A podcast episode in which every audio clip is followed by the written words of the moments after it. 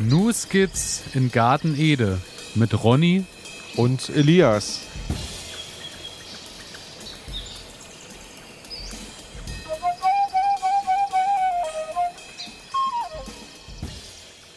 Herzlich willkommen, meine Damen und Herren. Herzlich willkommen zu einer weiteren Folge New Skits in Garten Ede.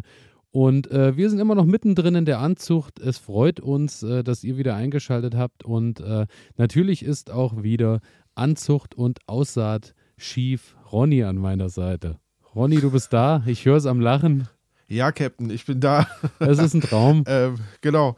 Ja, wir ja. sind wieder dabei, ähm, mitten in unserer kleinen ähm, Anzuchtreihe. Äh, wir starten in den Frühling durch, äh, schon mal ein bisschen früher und wollen mit euch ein wenig darüber reden. Ähm, ja, was braucht man für die Anzucht? Was, warum macht man eigentlich Voranzucht? Weil man könnte ja auch hergehen und könnte sagen, okay, ähm, ich warte jetzt bis zum Mai.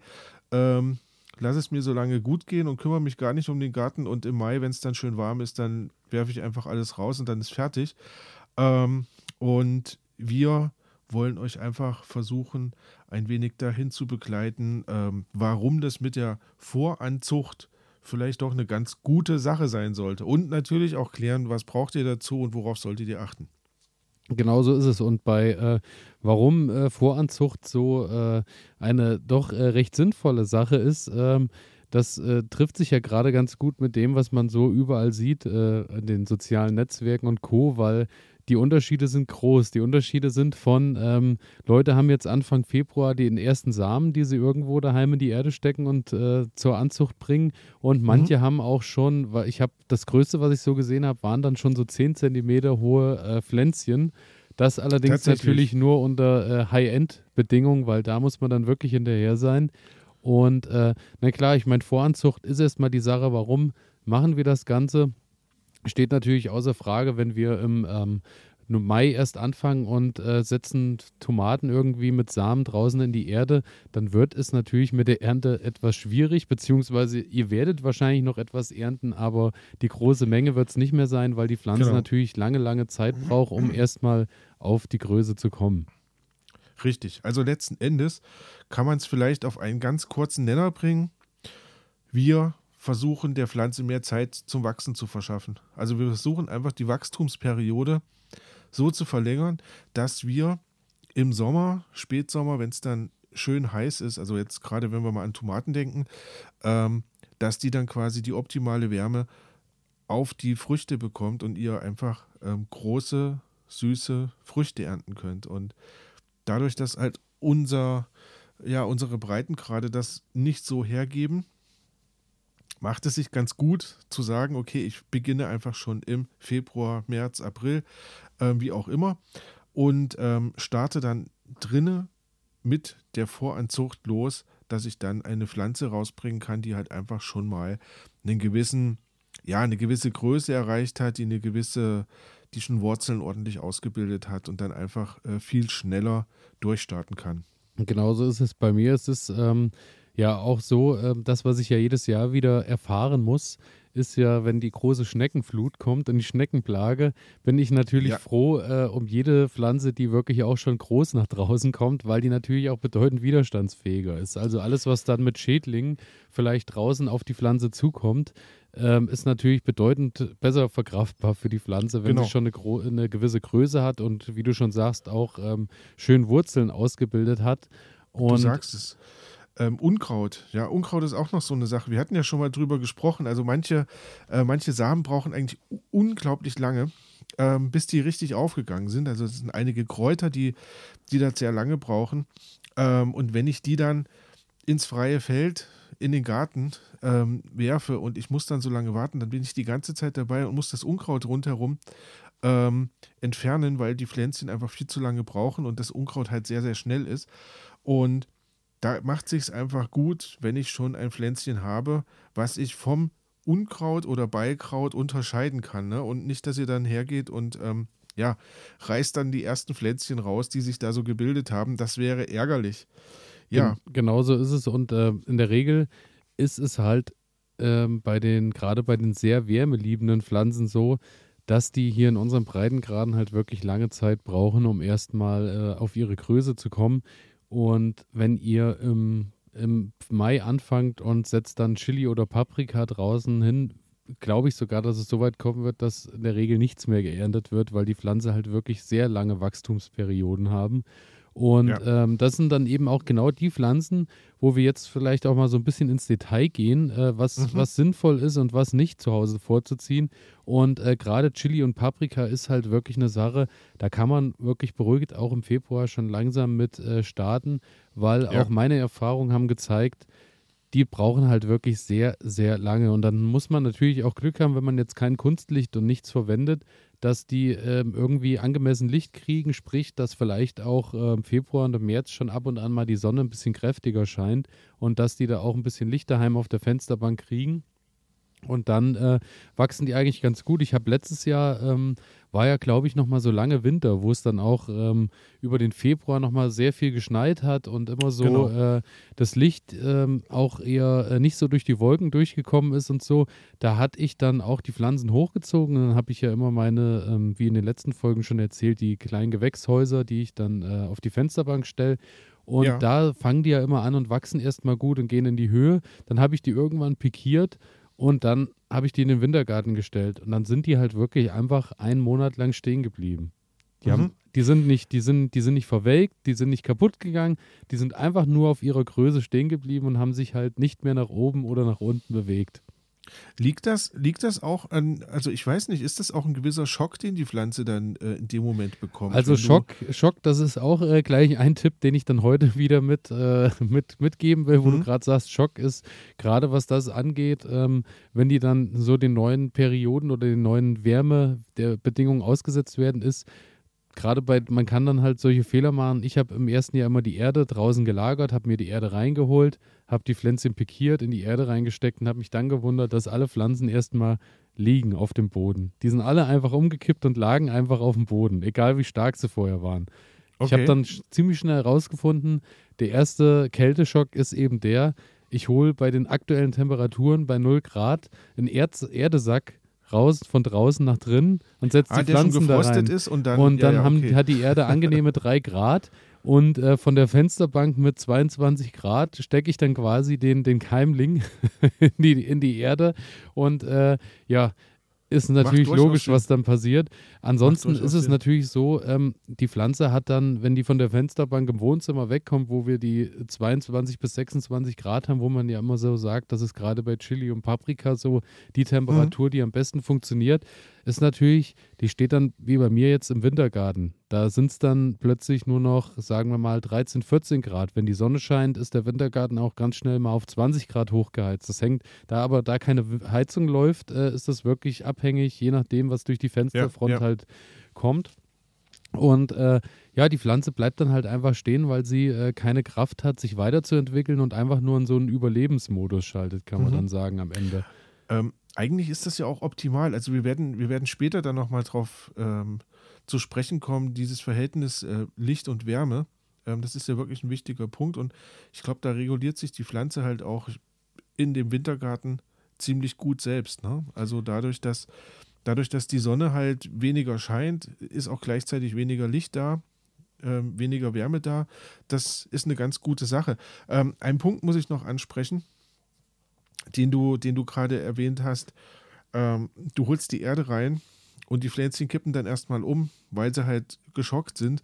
Also insgesamt sollte man darauf achten, wenn man Pflanzen drinnen vorzieht, ihr habt ein, ein ziemlich muggeliges Klima, was ihr da schafft. Ne? Also schön warm auf der Fensterbank. Ähm, ihr kümmert euch immer um, ähm, um genügend Licht und um genügend Wasser.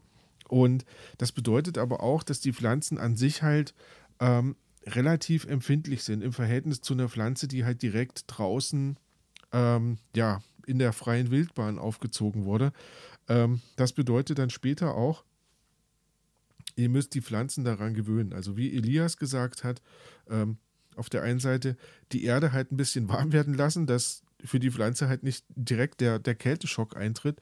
Ähm, auf der anderen Seite aber halt auch ähm, dafür sorgen, wenn die Pflanzen dann rausgehen, jetzt sind wir schon ein bisschen weit nach vorne gesprungen, muss ich sagen, aber äh, wenn die Pflanzen dann rausgehen, dass er sie quasi auch ein bisschen äh, ich sag mal, an den Wind gewöhnt, dass ihr die ein bisschen an die Sonne natürlich auch gewöhnt. Ich kann also mich noch klassisch, erinnern, letztes klassisch Jahr, abhärtet. Richtig. Äh, letztes Jahr, ähm, ich hatte ja dann schon Tomatenpflanzen stehen, die waren 30 Zentimeter groß, aber halt, ja, relativ, relativ dünn. Ähm, und wenn dann so eine Pflanze in den Wind kommt, dann knickt die einfach ganz schnell um. Also das heißt, da war es dann auch immer nötig, sofort abzustützen und ähm, aufzupassen, dass halt, dass halt nicht der Wind in die schönen großen Blätter reinpfeift und dann, ja, Genau. Genau. Oder du hast ziemlich schnell äh, Sonnenbrand, indem du dann plötzlich siehst, dass auf den Blättern so diese schöne Gold-Platin-Farbe sich dann bildet und so. Also und kein äh, Grün mehr da ist. Genau, ja. also das, Ja. äh, aber das sind schon alles Sachen, die kommen erst später. Wir waren ja jetzt erstmal beim Aussaatort und daher erstmal die Frage, ähm, was ist denn eigentlich sinnvoll ähm, drinnen vorzuziehen und was ist sinnvoll äh, direkt vor Ort äh, in die Erde zu bringen? Das, was man natürlich ganz klar sagen muss, ist, alles, was Wurzelgemüse sind, ist ganz klar die Empfehlung, das wird dort ausgesät, wo es auch im Boden bleibt. Das äh, ist immer so, wenn ihr dann anfangt und äh, wollt Möhren zum Beispiel drinnen vorziehen, geht das äh, Drama dann schon los, dass ihr ähm, die Möhren irgendwie rauszieht. Jetzt hat die Möhre dann vielleicht schon drei, vier Zentimeter, was ja dann später auch äh, das Wurzelstück ist, was man dick und groß haben möchte und setzt die neu in die Erde. Und dann fängt die natürlich an, wenn die es überhaupt schafft zu überleben und sich dort dann neu zu kultivieren, wo ihr die reinpflanzt, dann ist es so, dass halt die Wurzel dadurch krumm wird und sich irgendwie verrückt, vielleicht auch mal ein Stück abbricht. Und äh, das werdet ihr dann halt am Ende auch bei eurer Möhre, die ihr aus dem Garten dann zieht, haben. Und deswegen macht es überhaupt keinen Sinn, in meinen Augen zumindest. Ich habe damit auch noch nie positive Erfahrungen sammeln Ähm. können, äh, Möhren oder Pastinaken zum Beispiel, solche Geschichten drinnen vorzuziehen. Also die Kann müssen. Kann man auch überall nachlesen. Also äh, Wurzelgemüse, lasst die Finger davon. Ähm, wächst ja dann doch auch relativ schnell draußen, draußen durch. Ne? Genau, ist auch eine Äh, schöne was- Sache, die man, ich, also gerade Möhren habe ich teilweise, im März fange ich an und sehe die draußen an und es funktioniert. Und wenn man es Genau. ganz früh haben will, dass man vielleicht sagt, im Februar will ich schon mal anfangen, will was probieren. Ähm, wenn ihr Glück habt mit der Witterung und habt vielleicht ein Mistbeet, so ein Frühbeet, wo dann wirklich von unten richtig äh, durch die Verrottung des Ja. Mistes äh, so ein bisschen Wärme nach oben kommt, dann könnte das funktionieren. Aber ich sag mal, dann lieber bis im März warten, auf der sicheren Seite sein und dann halt eben Genau. beginnen, das Ganze anzusehen. Was auch, was auch nicht gut geeignet sein soll, ich habe es noch nicht probiert, ich werde es auch nicht probieren, ähm, sind so Geschichten wie Bohnen und Erbsen. Ja, Ähm, wir hatten ja schon mal drüber gesprochen, Erbsen, äh, das ist ja auch so ein, so ein Gemüse, ähm, was relativ unverwüstlich ist. Also damals, es hat mal kurz reingefroren und die sind trotzdem weitergewachsen. Also das lohnt auch gar Also- nicht, sich die, die Mühe zu machen, ja, da drinnen was vorzuziehen. gerade bei Erbsen kann ich dir das auch äh, sagen. Wir hatten damals mal das Thema mit Wintergemüse und dann habe ich irgendwann angefangen und habe äh, diese Wintererbsen äh, daheim vorgezogen, weil ich dann Ja. halt halt den Platz wieder hatte in den Anzuchttöpfen und so zu Hause. Die sind dann nach dem, die sind relativ schnell gewachsen und sind auch schön grün und satt gewesen. Und die habe ich rausgesetzt ins Hochbeet und das hat sich dann ganz schnell erledigt gehabt. Also die haben sich überhaupt Okay. nicht wohlgefühlt an ihrem neuen Platz, sind da gar nicht zurechtgekommen. Daher, das macht wenig Sinn. Genauso, ähm, was ich auch äh, hatte, war äh, mit Ringelblumen ist auch, äh, die, die säst du dorthin und die sind, die funktionieren ja auch unkompliziert. Das ist ja, Ja. auch das, was man draußen im Garten auch beobachten kann. Äh, wenn ich Ringelblumen irgendwo stehen hatte und lasse die dann irgendwann verwelken und ihre Samen wieder äh, abwerfen, merke ich ziemlich schnell, dass die im nächsten Jahr genau dort wiederkommen und äh, das auch problemlos. Daher sind das solche Sachen, da muss ich einfach schauen, dass ich eben das Zeitfenster abwarte, dass es dann halt April wird und ich das Ganze dann ansehe und dann äh, geht das dann eigentlich seinen Weg von ganz alleine. Das, Genau. ähm, was ich zum Beispiel auch an Erfahrung gemacht habe, viele machen, ziehen es vor, ich mache es jetzt nicht mehr zu Hause, ist Spinat. Ich hatte ähm, letztes Jahr auch schon gedacht, ich ziehe schon mal Spinat vor, dass ich dann im März äh, relativ zeitig bin und vielleicht schon starten kann mit der Ernte. Ich habe dann den direkten Vergleich gemacht und habe angefangen Mitte Februar zu Hause im Wintergarten auch schon, also dann natürlich ohne beheizte Fensterbank, sondern einfach bei den 13 Ja. Grad den äh, Spinat an die Fensterbank, auf die Fensterbank gestellt, ans Fenster. Hat auch wunderbar funktioniert, ist auch sofort gekommen und so, hab den irgendwann rausgesetzt und hab zur selben Zeit daneben ähm, angesät. Und ähm, es war ähm, ein Unterschied vom Wachstum, würde ich schätzen, am Ende, der vielleicht so vom, von draußen fünf Tage oder sowas Ernteunterschied betragen hat. Und da muss ich halt sagen, dann setze ich die Sachen lieber gleich raus, weil dann kann ich Ja. mir die Arbeit zu Hause sparen, weil Ja. ähm, man muss ja immer dran denken, Zeit ist ja auch eine endliche Kiste, die man hat, gerade wenn man vielleicht noch berufstätig ist und dann Hobbygärtner ist und auch noch andere Sachen zu tun hat. Da ist natürlich alles, was schneller funktioniert, äh, natürlich dann auch eine dankbare Sache. Und äh, außerdem habe ich gerade auch im März, ist in der Regel ja auch so, wenn ich was draußen ansehe, ich gieße einmal bei der Anzucht und dann brauche ich eigentlich keine Ressourcen mehr verwenden, weil den Rest macht Mhm. die Natur. Weil im März ist es, äh, kann ich mir nicht vorstellen, dass wir zwei Wochen Sonne haben ohne Regen. Ja, dass da ist noch relativ mit- feucht Genau. und genau, Daher- der Boden ist, ist gut vorbereitet, äh, ist in der Regel sowieso richtig durchnässt. Also das ist eine gute Basis. Ähm, jetzt haben wir ganz viel drüber gesprochen, was man alles nicht aussehen darf oder sollte. Ähm, jetzt reden wir mal drüber, Genau. was kann man denn aussehen? Du hast eben gerade von Ringelblumen gesprochen, wo du gesagt hast, muss nicht unbedingt sein. Ähm, was man aber tatsächlich für Blumen vorziehen kann, das ist zum Beispiel die Sonnenblume. Ähm, das liest man immer wieder. Und ich habe einen Nachbarn, der ah, zieht töpfeweise Sonnenblumen vor und verschenkt die dann auch. Ähm, ja, ich habe dann, ich habe dann wirklich 100 Sonnenblumenpflänzchen genommen und habe die quasi mit in die Schule gepackt und habe die dann an die Kinder verteilt und die haben dann überall ihre Sonnenblumen gepflanzt. Das war großartig. Ähm, also Sonnenblumen machen sich gut. Auf der anderen Seite muss ich sagen, ähm, du warst letztes Jahr bei mir im Garten und da standen ja diese zwei, drei ähm, Sonnenblumen rum. Ja, ja, Die haben sich selbst ausgesät. Ja. eben. Ähm, hat, hat auch sehr gut funktioniert. Ich habe mir das angewöhnt. Ähm, die Sonnenblumen, die lasse ich so lange stehen, ähm, bis quasi die Vögel alle, alle Körner rausgepickt haben und dann bringe ich die weg und da fallen immer genügend Körner runter, dass die sich quasi selbst aussehen und ja, ich ganz habe entspanntes Ding. ich hab da auch beides, es hat sich beides bei mir irgendwie gezeigt, dass es funktioniert. Das, was ich sagen muss, die Quote ist höher bei der Voranzucht der Sonnenblume, weil Bestimmt. ich ähm, das Problem hatte, als ich was ausgesät habe, war auch wieder das Nacktschneckenproblem. Und die Hm. lieben tatsächlich auch Sonnenblumen und ähm, haben die immer so auf eine gewisse Größe erstmal kommen lassen, so dass oben so langsam sich äh, was Blütenmäßiges Ah, ausbildet. Und ja, dann ja. Äh, schön die komplette Blume rasiert. Also das ähm, war so, ja, sicherer ist die, ist die Vorzucht, aber an, an sich funktioniert das natürlich auch draußen. Was natürlich Genau. nicht draußen funktioniert, ist das, was wir gerade schon gesagt haben, wie Chili, Paprika, Tomaten. Es funktioniert draußen. Also wir wollen natürlich nicht sagen, dass es nicht funktioniert, aber es macht natürlich maximal Sinn, das zu Hause vorzuziehen, weil die Richtig. Sachen natürlich dann eine längere Vorlaufzeit haben. Das sind Von halt daher, von daher wichtig, also du hast ja schon gesagt, äh, Februar, sehr gute Zeit. Paprika, Chili, Pepperoni, also alles, was so ähm, diese Paprika-Richtung geht, ähm, könnt ihr gerne jetzt schon mit anfangen. Ähm, werft das rein und stellt es schön warm. Aus eigener Erfahrung muss ich sagen, Tomaten würde ich noch ein bisschen warten.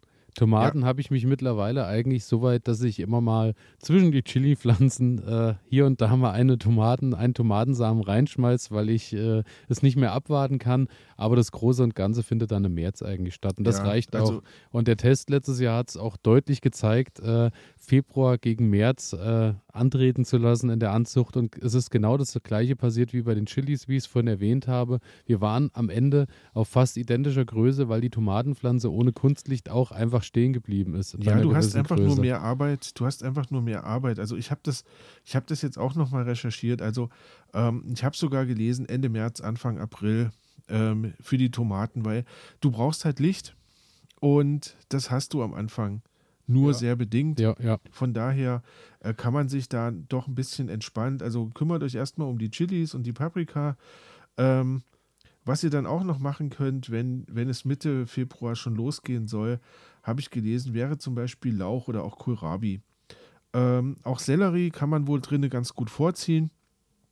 Das heißt, wenn ihr es nicht mehr aushalten könnt, behaltet die Tomatensamen noch ein bisschen in den Tütchen, aber ähm, Sellerie, Lauch, Kohlrabi, das eignet sich jetzt schon schön zum Vorziehen und da dann habt ihr diese kleinen, äh, vielleicht habt ihr ja, wir haben über diese ähm, Paletten, Anzuchtpaletten gesprochen. Ähm, wenn ihr da so eine schöne Kohlrabi schon vorzieht, ähm, dann könnt ihr das einfach rausheben und setzt es dann quasi diesen kleinen Topf ähm, oder diesen kleinen Erdballen mit der Pflanze drin, die dann schön durchwurzelt ist, direkt ins Beet. Ähm, das ist eine Sache, die funktioniert sehr, sehr gut. Ja, also ich habe jetzt auch im äh, Februar angefangen und habe neben den äh, eben genannten Sachen, auch wie du schon sagst, den Kohlrabi, habe ich etwas angesät, Lauchzwiebel und normale Zwiebel habe ich schon mal so leicht in die Voranzucht gegeben, wobei ich da ja auch letztes Jahr, du wirst dich noch erinnern, gesagt habe, äh, Zwiebel ziehe ich eigentlich nicht mehr vor, weil das dann ganz gut Ja. direkt im Beet funktioniert hat. Ähm, das, was ich sagen muss, ist, ich habe auch ein bisschen da viel umhergewerkelt. Ich habe es jetzt so gemacht, dass ich äh, in jedes Anzuchttöpfchen, in die größeren, ähm, immer drei, vier Samen äh, Zwiebel gegeben habe und lasse die dann halt auch einfach am Stück so wachsen, dass ich die dann quasi immer komplett, so wie die getopft sind, als Viererpaket immer in die Erde bringe und nicht probiere, die Mhm. dann nochmal voneinander zu trennen, wo ich mir dann halt erhoffe, dass das eigentlich ganz gut funktionieren könnte und auch äh, im Internet so ein bisschen die Recherche zeigt, dass das ganz gut geht. Man muss sie dann halt wirklich nur in der Gruppe lassen, wie sie ist, weil wenn du da wieder anfängst und äh, frickelst die auseinander, machst du Zerstörst mehr du mehr Wurzeln und ja. Co. kaputt, als dass es die Ja. Sache wert ist. Außerdem äh, aktuell natürlich noch im Februar wunderbar Salat geht jetzt auch los. Also ich habe jetzt ziemlich viel, was so kälteresistentere Salate sind. Ja. Die habe ich jetzt auch angefangen und habe die äh, schon mal ein bisschen angesät und die kommen jetzt auch langsam nach oben. Das sieht auch alles ganz wunderbar aus.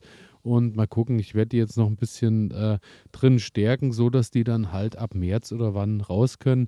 Wie gesagt, ich habe das Frühbeet noch, das habe ich jetzt schon mal ein bisschen mit Pferdemist äh, unten den Mhm. Boden bestückt, so dass das schön durchheizt dann bis März. Und äh, in den Hochbeeten habe ich ja auch die Möglichkeit, dass ich irgendwie ein bisschen Frostvlies, irgendwas drüber packe. Werde da Ja. vielleicht auch noch ein bisschen Mist unten reingraben auf 20, 30 Zentimeter, dass da auch noch ein bisschen Wärme dann kommt. Und dann denke ich, können dann die Sachen auch äh, ganz entspannt Mitte März, wenn das Wetter dann passen sollte, die Sachen rausgesetzt werden, haben schon mal eine gewisse Größe und dann passt das. Das ist eben so Genau. das, was so Februar, März ist. Und dann haben wir ja nochmal eine besondere Anzuchtzeit oder andere Situation im April, wo es dann nochmal in eine Ich große noch- Runde geht. Ich oh habe ja, noch, bitte, ich hab bitte, noch einen bitte. Punkt. Ich habe noch einen Punkt. Ähm, wir hatten ja jetzt schon ein paar Mal auch über die Kräuterspirale gesprochen und Ja, ja. ähm, was ihr äh, im Moment auch noch ansehen könnt, ähm, sind Kräuter. Also ich habe da jetzt gefunden Kerbel, Dill, Basilikum, Petersilie. Ähm, das eignet sich wohl auch relativ gut, um es vorzuziehen, um dann quasi schon relativ früh ähm, im Jahr dann ernten zu können. Ähm, das heißt also für alle diejenigen, die jetzt Bock haben, uns nicht mehr aushalten, also ihr habt schon eine kleine, ihr habt schon so, so eine kleine ähm, Menge an Samen und Pflanzen, die ihr verwenden könnt. Ähm, genau, das nur der Vollständigkeit halber und ja, Ähm, jetzt zum, kommst Thema, zum Thema Kräuter muss ich dir sagen, ich meine, wir, wir sind ja immer, wir sind ja immer ehrlich und äh, ich muss dir sagen, ich habe ähm, im letzten Jahr ja auch ganz viele verschiedene Kräuter angefangen und habe Ja. die ausgesät zu Hause. Und ähm, davon ist ungefähr die Hälfte, also die sind alle zu Hause angegangen. Und als ich die rausgesetzt habe, war aber keines der Kräuter so weit, dass ich die wirklich hätte ordentlich beernten können. Okay. Und äh, da bin ich jetzt A gespannt natürlich, was in diesem Jahr passiert, weil die meisten Kräuter natürlich mehrjährig sind, dass die vielleicht jetzt an ihrem Standort erst angekommen sind und nochmal ein bisschen größer und stärker werden und dieses Jahr vielleicht zeigen, was noch so los ist. Ansonsten muss ich dir ganz ehrlich sagen, bin ich bei den meisten Kräutern schon dahin gegangen, dass ich mir dann einfach irgendwo beim Gärtner des Vertrauens äh, einen vorangezogenen Basilikum und sowas äh, kauf und äh, pflanze den dann dahin, wo er hin soll. Und weil gerade auch Basilikum habe ich zu Hause auch immer äh, vorgesät, habe das auch wirklich immer so schön gemacht mit nicht so viele Körner in einen Topf. Wir hatten das Thema Mhm. ja alles schon mal dann auch ein bisschen erstmal mit Folie drüber, dass es so ein bisschen, dass er schön keimen kann und so als Lichtkeimer. Und ähm, es ist dann alles auch auf eine gute Größe gekommen, aber es hat mich bei es war nie so, dass ich sagen könnte, von meiner Portion Basilikum hätte ich jetzt mal richtig schön Pesto anrühren können. Daheim. Okay. Da bin ich nicht Ja, das ist hingekommen. natürlich schade, ja. Das ist natürlich schade. Okay, aber gut, das sind ja Erfahrungen, ähm, die man, die man dann macht. Ich habe, wie gesagt, ich habe mit meinem mit meinen Kräutern ja auch das Problem gehabt, also mit meinem Salbei, dass er da immer so ein bisschen vor sich hinkrebelt. Witzigerweise, ähm, die, die ich jetzt im Garten stehen habe, die stehen immer noch gut da. Also es hat jetzt nicht so doll gefroren. Ähm, der treibt auch schon ein bisschen, habe ich das Gefühl. Also das ist, ähm, das ist eine ganz gute Sache. Genau. Ja, kommen wir auf den, kommen wir auf den März und April. Genau. Bei mir ist es natürlich dann so, dass meistens sich so alles erstreckt, was äh, die Tomaten dann im März ist eigentlich so, was das Haupt, äh, das Hauptfenster eigentlich einnimmt. Ansonsten, wie gesagt, habe ich bei vielen Kulturen, die ich so über die Jahre jetzt schon vorgezogen habe, bin ich wirklich mehr dazu hingegangen, vieles auch direkt auszusehen, wie ich schon gesagt habe. Dann mhm. hast du im März so ähm, die Zeit, ähm, wo ich dann, wo es dann so losgeht mit, du lässt die Kartoffeln natürlich auch vorkeimen. Ist natürlich mhm. auch eine Sache, die man, äh, die man auch, die wahnsinnig mehr äh, Zeit erspart dann draußen in der Kulturzeit. Und ansonsten geht es dann so los. Da warte ich aber meistens auch bis Anfang April schon, dass so Gurke, Kürbis, Zucchini, all das dann äh, vorgezogen wird dass genau. dann äh, alles, was dann so für nach den Eisheiligen nochmal gedacht ist, schon mal eine schöne Größe hat und dann Mitte Mai raus kann und äh, dann auch oft schon mit den ersten Blüten rausgesetzt wird und dann auch gleich in die Fruchtbildung übergehen kann an dem Standort. Muss ich, muss ich ganz ehrlich sein, ähm, ist bei mir noch nie gelungen. Also ich gehe ich gehe nie mit, mit Blüte schon irgendwie raus, sondern ich äh, bin immer froh, wenn die, die Blüte dann irgendwann kommt, wenn sie draußen sind. Aber du hast natürlich recht. Ähm, Melone ist zum Beispiel auch so ähm, ziemlich identisch wie die Gurke. Eine Pflanze, die man sehr gut drin vorziehen kann. Und ja, also wir hatten das ja mit der Melone das ist ja auch eine Frucht, die braucht halt einfach ein wenig länger, die braucht es warm und die braucht auch Wasser. Ähm, und da ist es gut, wenn man halt nicht so lange wartet, sondern wenn man, wenn man die vorzieht. Und ähm, wichtig ist, wenn ihr die dann umtopft, beziehungsweise wenn ihr die ähm, ja aus den Töpfen rausholt, die Wurzeln sind halt sehr, sehr anfällig und brechen dann leicht ab und das verzeihen sie euch eigentlich ja, sehr, sehr selten. Also von daher da immer gut aufpassen. Genauso dass ist es. Die, dass sie die Wurzel nicht beschädigt. Die, die Sache ist natürlich, jetzt kann man sich natürlich fragen, warum, ähm, wie du schon sagst, wenn du äh, ohne Blüte rausgehst, warum fängt man dann nicht an und macht die Zucchini zum Beispiel im Februar oder März mit den anderen Kulturen zusammen? Ja. Da habt ihr natürlich ganz klar das Problem, äh, die Kulturen sind ja äh, wirklich noch mehr auf Licht angewiesen und äh, alles, was ich da ähm, vor April mache, wird mir nicht gelingen, weil die Pflanzen einfach nur vergeilen, groß und dünn werden und äh, viel mehr wird nicht rauskommen. Aber äh, dazu kommen wir auf jeden Fall in einer der späteren Folgen nochmal, wo wir uns äh, intensiver nochmal mit Licht und Wärme ein bisschen auseinandersetzen. Genau. Und äh, ja, daher ist da eben der April für die Kulturen dann äh, der beste Zeitraum. Und wie du schon sagst, äh, ich freue mich dann schon, wenn es soweit ist, wenn die ersten Melonen dann langsam nach oben kommen und vielleicht auch irgendwann mal draußen dranhängen. Äh, wenn man wirklich mal eine ernten könnte. Also das wäre das, wär, das wär wirklich ein, ein, Erfolg. Also ich könnte mir vorstellen, ähm, dass es aber jetzt wirklich so ins Blaue hinein orakelt. Ähm, wir haben dieses Jahr einen sehr milden Winter. Und ich könnte mir vorstellen, dass wir wahrscheinlich einen relativ, relativ warmen Sommer kriegen werden. Also, es wird, es wird, ähm, das, Mel es wird das Melonenjahr. Es wird eingehen als das Melonenjahr. Das könnte sein, das könnte sein, das Jahr der Melone. Ähm, warten wir es warten wir's ab. Ich wünsche es uns auf jeden Fall. Übrigens, da Anspieltipp und äh, einer der schönsten äh, Albumtitel, Die Doofen mit ihrem Album äh, Melodien für Melonen. Soll das vielleicht auf die Gärtner Spotify-Liste ja, kommen? Nee, ich finde das naja. wunderbar, weil da war irgendwie zu der Zeit war auch nur das kurz am Rande, auch wenn es überhaupt nichts mit Gärtnern zu tun hat. Da war irgendwie gerade die Zeit, dass irgendein großer Künstler sein, sein Melodie für Mil äh, Millionen auf den Markt geschmissen hat und dann kamen halt die Doofen mit äh, Melodien für Melonen, fand ich überragend. Also, die waren zu ihrer Zeit schon Pioniere. Ja, ja, Melonenpioniere. Muss man, sagen. Muss man sagen. Ähm, wir switchen zurück. Wir switchen vom, zurück. Vom äh, Musikprogramm zurück ins Gärtnerprogramm. ähm, ich habe noch eine Sache und zwar die Keimprobe. Ja.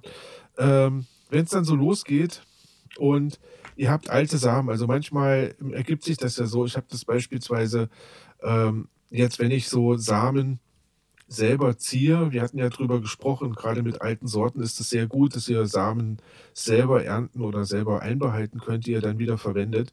Ähm, und dann hat man häufig auch so viele Samen, dass man die in einem Jahr gar nicht aufbrauchen kann.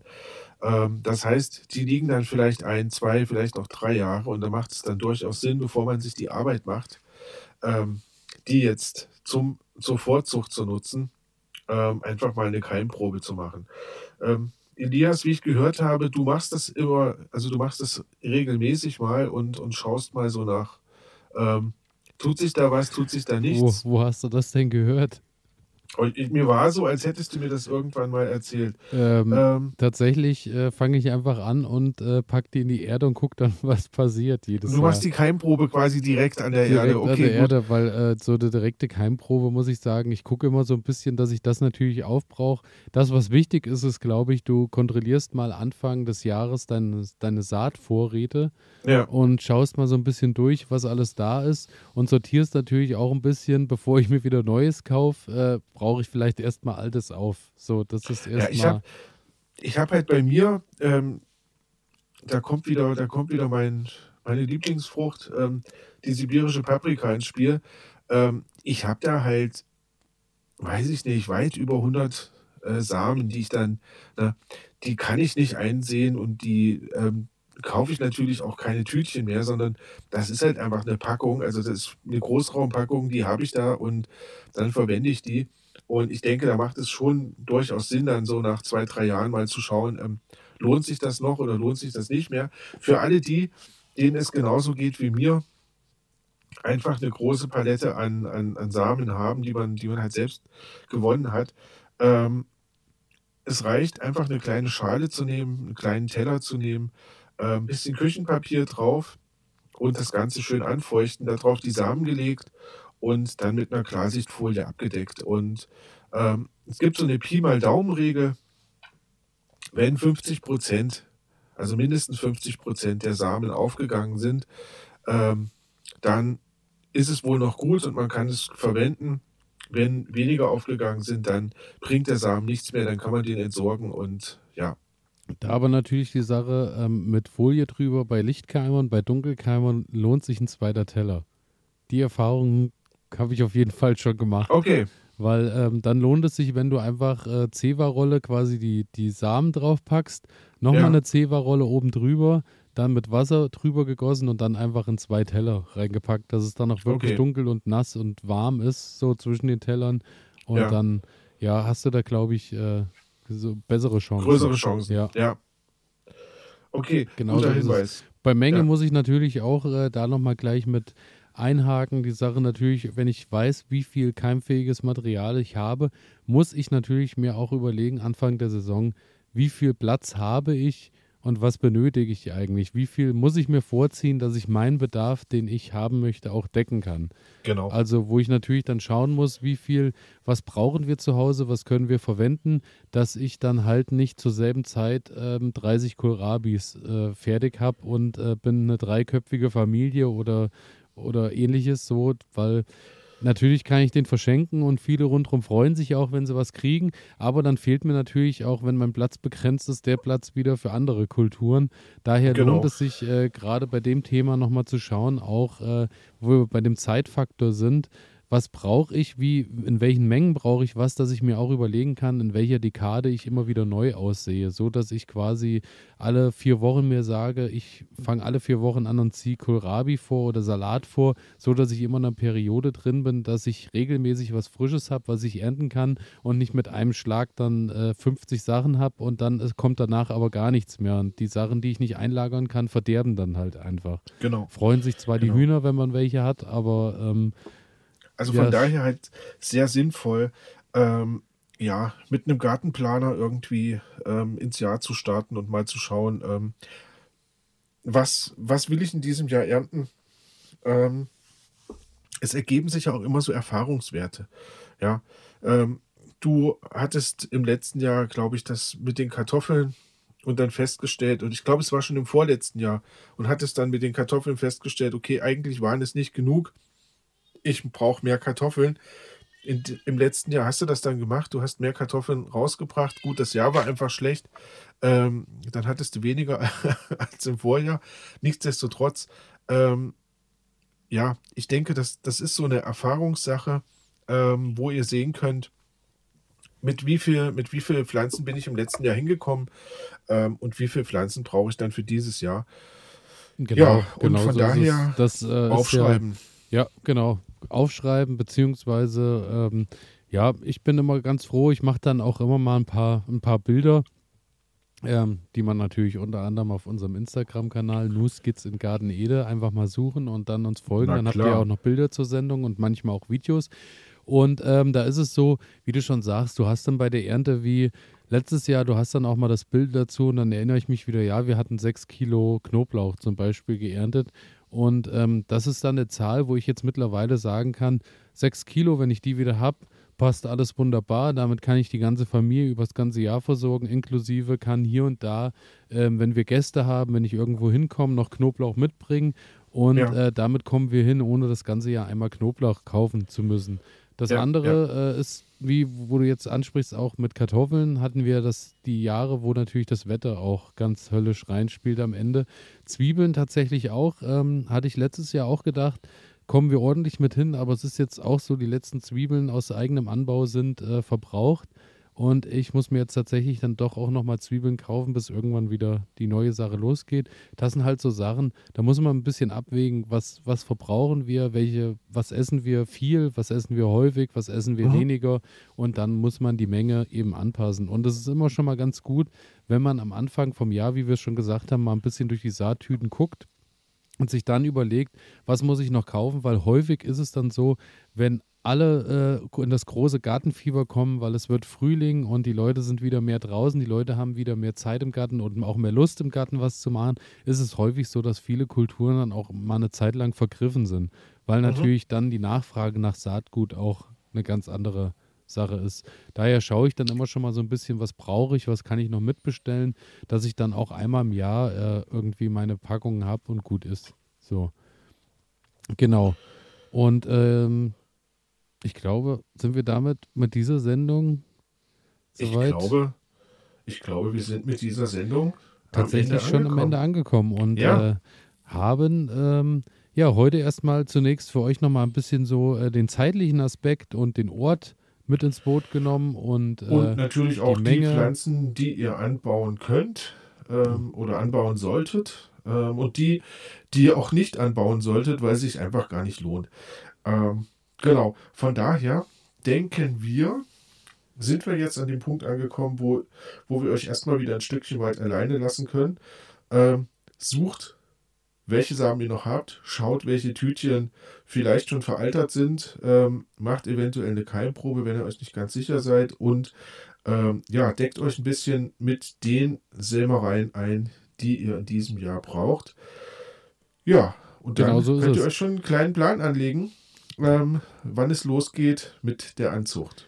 Genau, und dann verraten wir euch am kommenden Montag dann wieder, weil wir sind ja immer noch in unserem Zwei-Folgen-Rhythmus, was ähm, ihr dann noch bedenken solltet.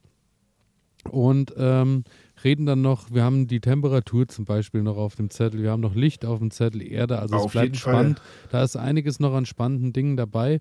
Und ähm, ja, dann werden wir in unserem zwei Folgen pro Woche Anzucht Challenge Tonus bleiben.